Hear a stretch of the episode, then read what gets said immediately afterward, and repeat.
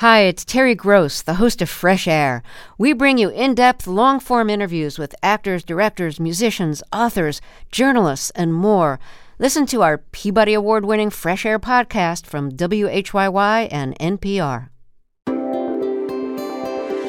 This is Colorado Edition from K U N C. On today's show, we speak with a Boulderite who earned gold at the Olympics this week for her home country of Bermuda. Yes, we're from a small island, but that doesn't mean it's not possible to compete on the world stage. Plus, ahead of Colorado Day this weekend, we talk centennial state history with our state's new historian. And with private sector vaccine mandates already in motion here in the state, we explore the recent changes the Delta variant is spurring and where the state of Colorado fits into it all. You're listening to K U N C's Colorado Edition. I'm Henry Zimmerman. And I'm Erin O'Toole. This week, dozens of health organizations, from the American Medical Association to the American Nurses Association, announced support for requiring healthcare workers to get the COVID nineteen vaccine. And some employers are doing just that with vaccine mandates. Workers who refuse them could be fired. And these mandates have already come to Colorado. K U N C's Michael DeJoanna joins us now. Hey, Michael. Hi, Henry. Just when a few things here and there uh, seem to be returning back to the way they were before the pandemic, health officials are once again sounding the alarms. The Centers for Disease Control and Prevention this week now says that people in areas that have high coronavirus transmission should return to wearing masks in public and some situations indoors. What's behind all this? Well, two things. First, there is the latest incarnation of the virus, the highly contagious Delta variant, which is circulating around the country and hitting here in Colorado. And second, a large number of people who are unvaccinated, including many healthcare workers. Now, Uh, Colorado's rate of vaccination is better than most states um, that it shares borders with. About sixty percent of residents have had at least their first dose. That's according to the Mayo Clinic's vaccine tracker. But most other states are hovering around fifty percent. Those are the ones we border with. And, uh, you know, Wyoming to our north, just forty-one percent. The reason this is a concern is that more than nine out of ten coronavirus hospitalizations are people who are not vaccinated. That's a trend that includes Colorado. And because of all of this, we are starting to see these vaccine mandates here in our state. Which organizations in Colorado are requiring them? Earlier this week, the Department of Veterans Affairs became the first federal agency to implement a mandate for all frontline health workers. The V A cited several deaths of unvaccinated employees linked to the Delta variant. Doctors, nurses, dentists, and others who see patients must get their vaccines in the next eight weeks, including V A clinics from Aurora to Grand Junction and all the facilities in between. Also, Uh, health workers at four Banner Health hospitals in Greeley, Fort Collins, and the Eastern Plains have until November first to get vaccinated as, quote, a condition of their employment. I should add uh, that this is an emerging trend. There may be more mandates coming. For instance, the Biden administration may expand mandates to other federal agencies, and companies are doing it too, like United Airlines, which has a flight training center in Denver. It's requiring COVID vaccines for new employees. Well, you briefly mentioned there the potential for federal agencies to have mandates. Let's stick in the public sector for a second. New York and California have implemented mandates for government employees, and those that refuse must get tested weekly. Any chance something like that might happen in Colorado? I asked the governor's office that question, and I got a statement back from a spokesperson that said, quote, the state is working very hard to educate Coloradans on how safe and effective the vaccine is. And it added that the vaccine is free to those who want it, and it touted the latest round of initiatives, including those Walmart gift cards you may have heard about. Hmm, so that sounds like a no. Yeah, at least for now. Uh, however, I found some initial support for some kind of state mandate from Doug Farmer. He's the president and C E O of the Colorado Healthcare Association, which represents the nursing home and assisted living industry. He told me he thinks his board of directors would be open to the idea. It's not targeted at one sector or another of the, of the healthcare profession. It's a philosophical statement that if you are going to be a healthcare professional, then you must be vaccinated for the protection of the, you know, of the public health. Um, then I, I don't think that would be anything that our membership would be opposed to. His concern is that if a mandate focused on one sector of healthcare, like his, uh, workers who refuse to be vaccinated could quit and move to sectors that don't require vaccination. And, you know, there are a lot of unvaccinated health workers. For instance, about thirty percent of nursing home workers don't want to be vaccinated. I asked Farmer why, and he said he's not sure, but he's heard a few things. People that offer it up seem to say things like, you know, I don't trust the science. Uh, it was rushed. Um, I don't trust the government. Now, it's true that some people have had adverse reactions to the vaccine. The C D C is tracking those, and its conclusion is that severe reactions are extremely rare and that the vaccines are overwhelmingly safe and any risks associated with it outweigh being unvaccinated and getting COVID. Uh, to give a quick example, anaphylaxis, a really severe allergic reaction, has occurred in two to five people per one million who get the vaccine. And that can be treated on the spot, which is why nurses ask people to stick around after they get a shot. So in all of this, Michael, what else is the state doing in general in response to the Delta variant? The Colorado Department of Public Health and Environment told me what the governor's office did, that vaccines are safe, effective, and available, and they're pushing education. But they're also tweaking policy in places like for nursing homes. As I've reported before, nursing homes have been especially hard hit throughout the pandemic. Just before vaccination efforts started, about forty percent of COVID deaths happened in them. That's that's tracking that I did for K U N C. Uh, public health officials have a new guidance for workers that are not vaccinated. It came out at the end of last week. These workers must now undergo regular rapid testing. And here's something that could hit hard for everyone. For any facility that gets just one case of COVID, visitors will be shut out. Well, K U N C's investigative reporter Michael DeJoanna, thanks. You're welcome. And a quick note, on Wednesday afternoon, two more hospital systems announced their own COVID nineteen vaccine mandates, U C Health and Denver Health. To stay on top of things as more mandates are announced, just head over to our website, K U N C dot org.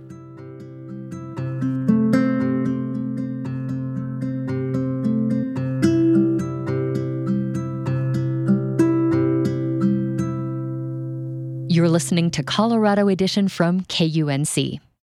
It's been an exciting week at the Olympics so far. New competitions in sports not yet seen before in the Olympics, relatively unknown Olympians overcoming their competition, and in some cases, countries taking home their first gold medals. This week, Heidelin Diaz won gold in weightlifting, the first gold medal for the Philippines in Olympic history.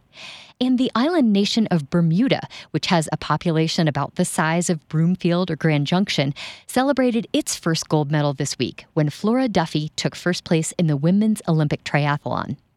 Flora was born and raised in Bermuda, but she is also a Coloradan. She attended the University of Colorado Boulder and continues to live and train in the state for six months out of the year. And she joins us now from Tokyo to talk about her Olympic journey. Flora, thank you so much for being here today. Hi, yeah, thank you for having me. First of all, I can't imagine how it must feel to not only have won an Olympic gold medal, but to bring home your country's first ever gold medal. What is this moment like for you? It's definitely a pretty surreal moment. I don't think it's quite sunk in yet. But I mean, leading up to the race, I definitely knew that I had sort of some of the pressure of expectation of being someone that could win Bermuda another medal. We have won one at the Montreal Olympics, I think forty years ago. But um, going in as a favorite, I knew it was possible to do the gold and also be the first woman to win a medal. So I definitely had all of that on, on my back going into the race. So to have achieved it, it feels like a massive relief. I think I feel relaxed for the first time in many years and just, yeah, so excited that I could achieve my personal lifelong sporting goal and then also to do it for Bermuda and um, make the country so proud is is really special. This was your fourth Olympic Games and first gold medal. To what do you attribute that success? How did you manage to overcome some previous setbacks and go on and win the gold? Yeah, I think it's just maturing as an athlete and getting better year after year, putting in the training and putting in the hard yards. Um, of course, I've had many injuries, many ups and downs, but that's just part of the journey of being a professional athlete. I learned a lot in Rio. I actually went into that sort of as one of the outside favorites. But for me at the time where I was at in my career, it was just way too much of a moment for me. And I really struggled with sort of some of the pressure and expectation. And so I learned a lot from that. And I've just sort of steadily built, getting more comfortable in the favorites group. And that's definitely a skill you have to learn. And so I could go into this games pretty comfortable with being one of the favorites. And as I said, it's much easier to say that than to actually do that on race day, on the one day of the year that it really matters. So yeah, it's definitely now just crazy for me. A triathlon consists of a one point five kilometer swim, a forty kilometer bicycle ride, and a ten kilometer run. Now, you weren't in first during the swimming and biking portions, but you pulled ahead during the run and ultimately won the entire race by a landslide. How did you manage to pull that off? Yeah, so with the swim and the bike, I was a little bit more strategic. But yes, it was great to execute a good swim and get into that front group of the bike. And that just really set my race up nicely. And then, yeah, got onto the run. I was feeling great. And I, I raced against those women pretty regularly throughout the year. So I know their strengths and weaknesses. So I knew if I took the run out hard to try to just establish a lead, that that would be my best tactic. And so I did. And luckily, I felt pretty good and could hold on. And, and I definitely did not think I would win by that much. But that was also kind of nice because I could really enjoy my moment, like going down the finishing chute, and just try to soak it all in. You represent the nation of Bermuda, and now it is the least populated nation to ever win a gold medal.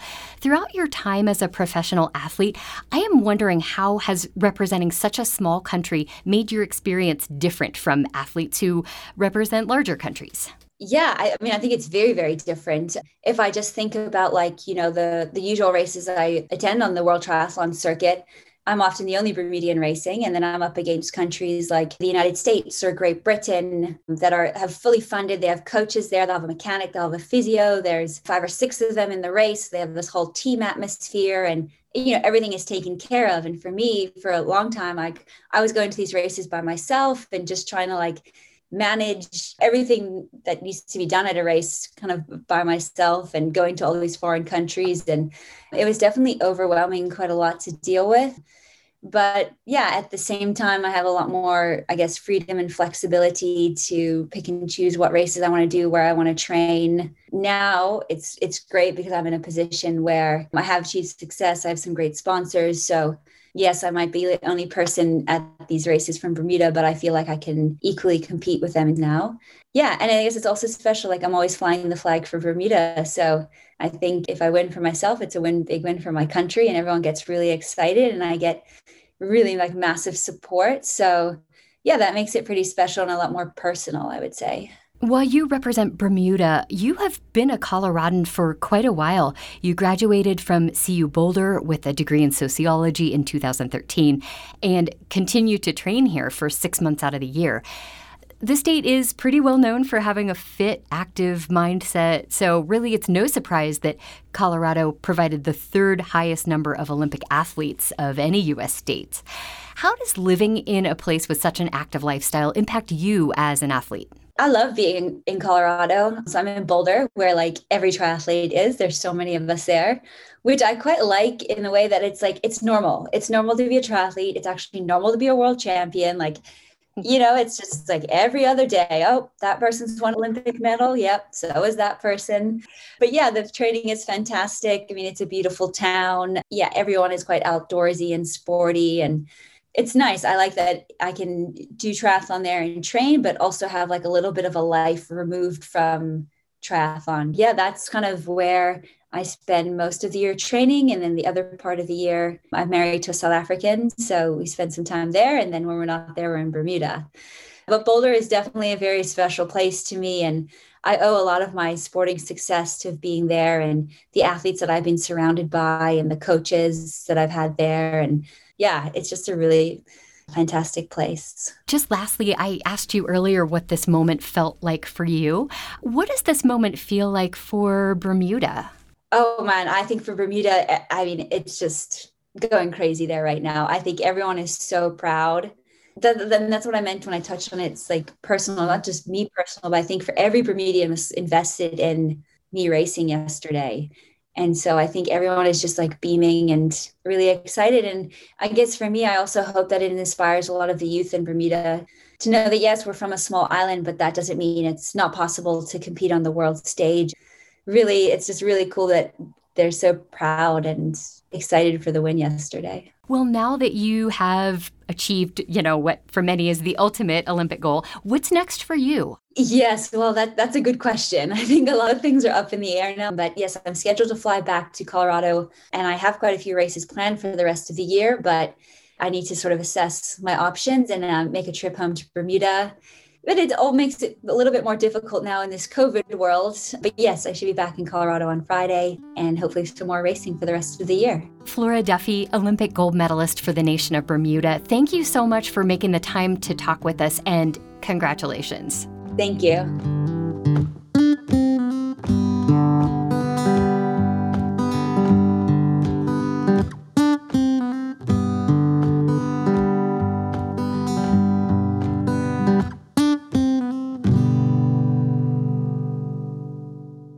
This Sunday marks the beginning of Colorado's new year-long state historian term. Nikki Gonzalez, a history professor and vice provost for diversity and inclusion at Regis University, is succeeding historian and author Duane Vandenbush. Gonzalez also serves on the governor's advisory board for renaming geographical locations. She's the first Latino person to take the position since it was created in nineteen twenty-four. And Gonzalez joins us now to talk about her work as a historian and her goals for the upcoming year. Nikki, welcome to Colorado Edition. Thanks, Erin, for the invitation. I'm happy to be here. Now, you grew up in Denver, and you specialize in the history of the American West. How did your upbringing contribute to your curiosity for American Western history? So I think my upbringing absolutely shaped my curiosity about history in general, not just the West. I grew up with my dad and my grandfather would talk history all the time, and usually that was about political history. You know, they were both Bobby Kennedy fans. And so I heard a lot of, if only Bobby had lived stories growing up. My grandfather, Grandpa Stanley, he was in World War Two. So I was always very interested in World War Two. And the books that I read as a young kid were always biographies of, of historical figures who had overcome, you know, challenges in their lives. And I, I just, from a very early age, I was really in tune with those stories.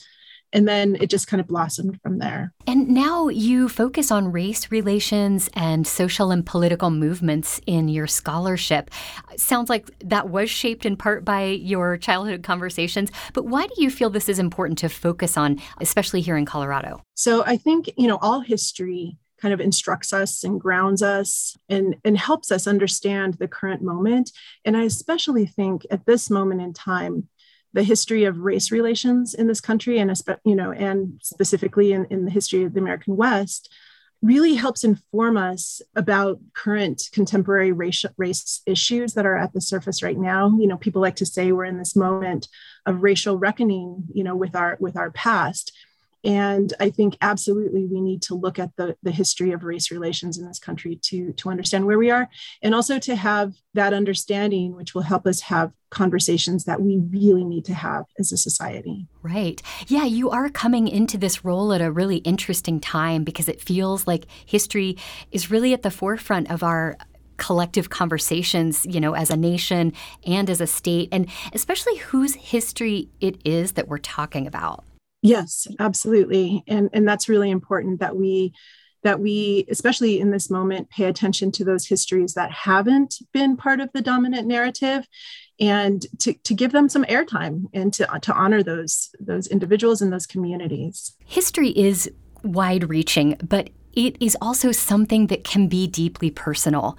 How has your own family history appeared in your work over the years? I would say that as I've gotten, as I got older, you know, as I went to college and, and, and beyond graduate school, and even in my career now, I would say that my, my research agenda, my interests, my commitments are all very much shaped by kind of a search for my own history, my, my family's history, and also to honor honor that history. I come from a long line of people who have been working class.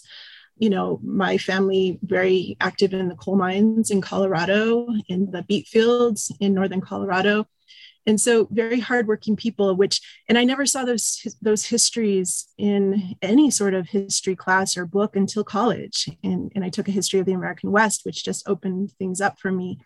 And another project, which is very dear to my heart, is an oral history project that I have about Chicano Vietnam veterans. And that grew out of an interest to really understand a very formative experience in my dad's life, which he is a He was a Marine in Vietnam, and still to this day, he doesn't really like to talk about things. He's starting to open up with my two boys, but he never really wanted to talk about it with me. And so my solution for getting at a better understanding of that experience was to talk to people who grew up in communities like his or his community itself, and to find out about how that experience shaped them and shaped their communities. So that, that's a project that's very dear to my heart. And it has me wondering about the link between individual history and kind of this collective history. Absolutely. I think that that link is very important. I talk to a lot of people about their histories, and, and I've, I'm always asking questions. And, you know, there's this widely, I guess, belief, widely spread belief that, you know, oh, our history just doesn't really matter on an individual level. And I'm always, no, no, no, it's part of a large, it's a piece of a larger puzzle. And And so I'm, I always try to encourage, especially youth, to explore their history, to talk to their elders, because I really believe that it grounds you in that larger narrative and makes you feel like you belong. And so I think that's an important thing to do. As we mentioned earlier, you are the first Latino person to assume the role of Colorado State historian. What does that mean to you? Yeah, first, I, I you know, I'm so grateful to History Colorado for for making this opportunity possible for me. And, and second of all, I think that it means a lot. It's very personal for me. And the outpouring that I've received from the, the Latino community has been incredible. In fact, right before I logged on to this call, I received a phone call from a man who was in Boulder at the time of the, the bombings in nineteen seventy-three with the Los Este Boulder.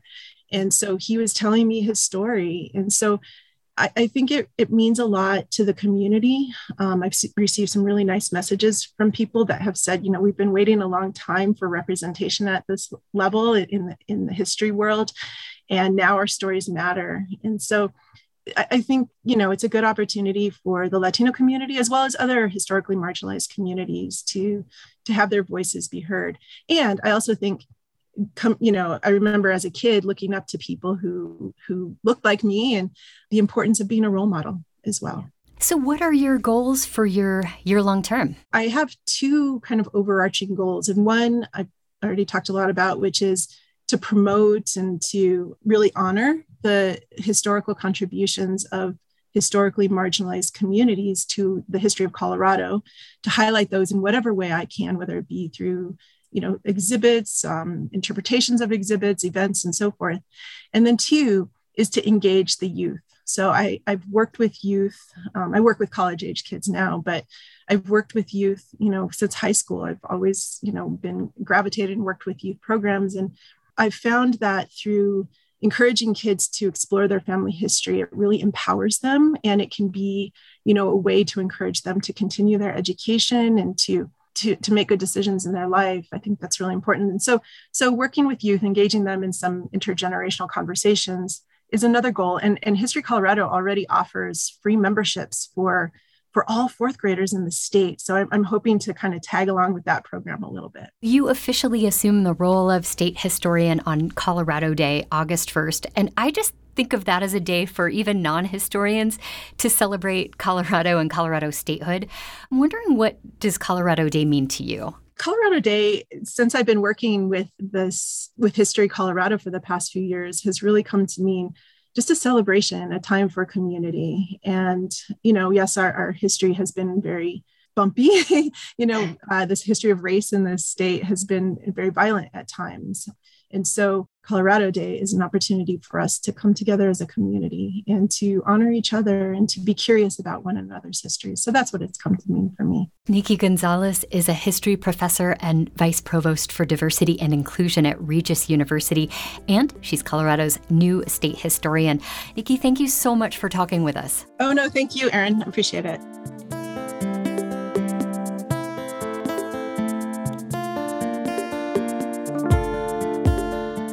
That's our show for today. Next week on Colorado Edition, we explore how the Americans with Disabilities Act has shaped accessibility across our region, especially as it relates to accessing the great outdoors. I'm Henry Zimmerman. And I'm Erin O'Toole. Our production team includes Tess Novotny, Alana Schreiber, and Ray Solomon. Brian Larson is our executive producer. Thanks for listening. This is Colorado Edition from K U N C.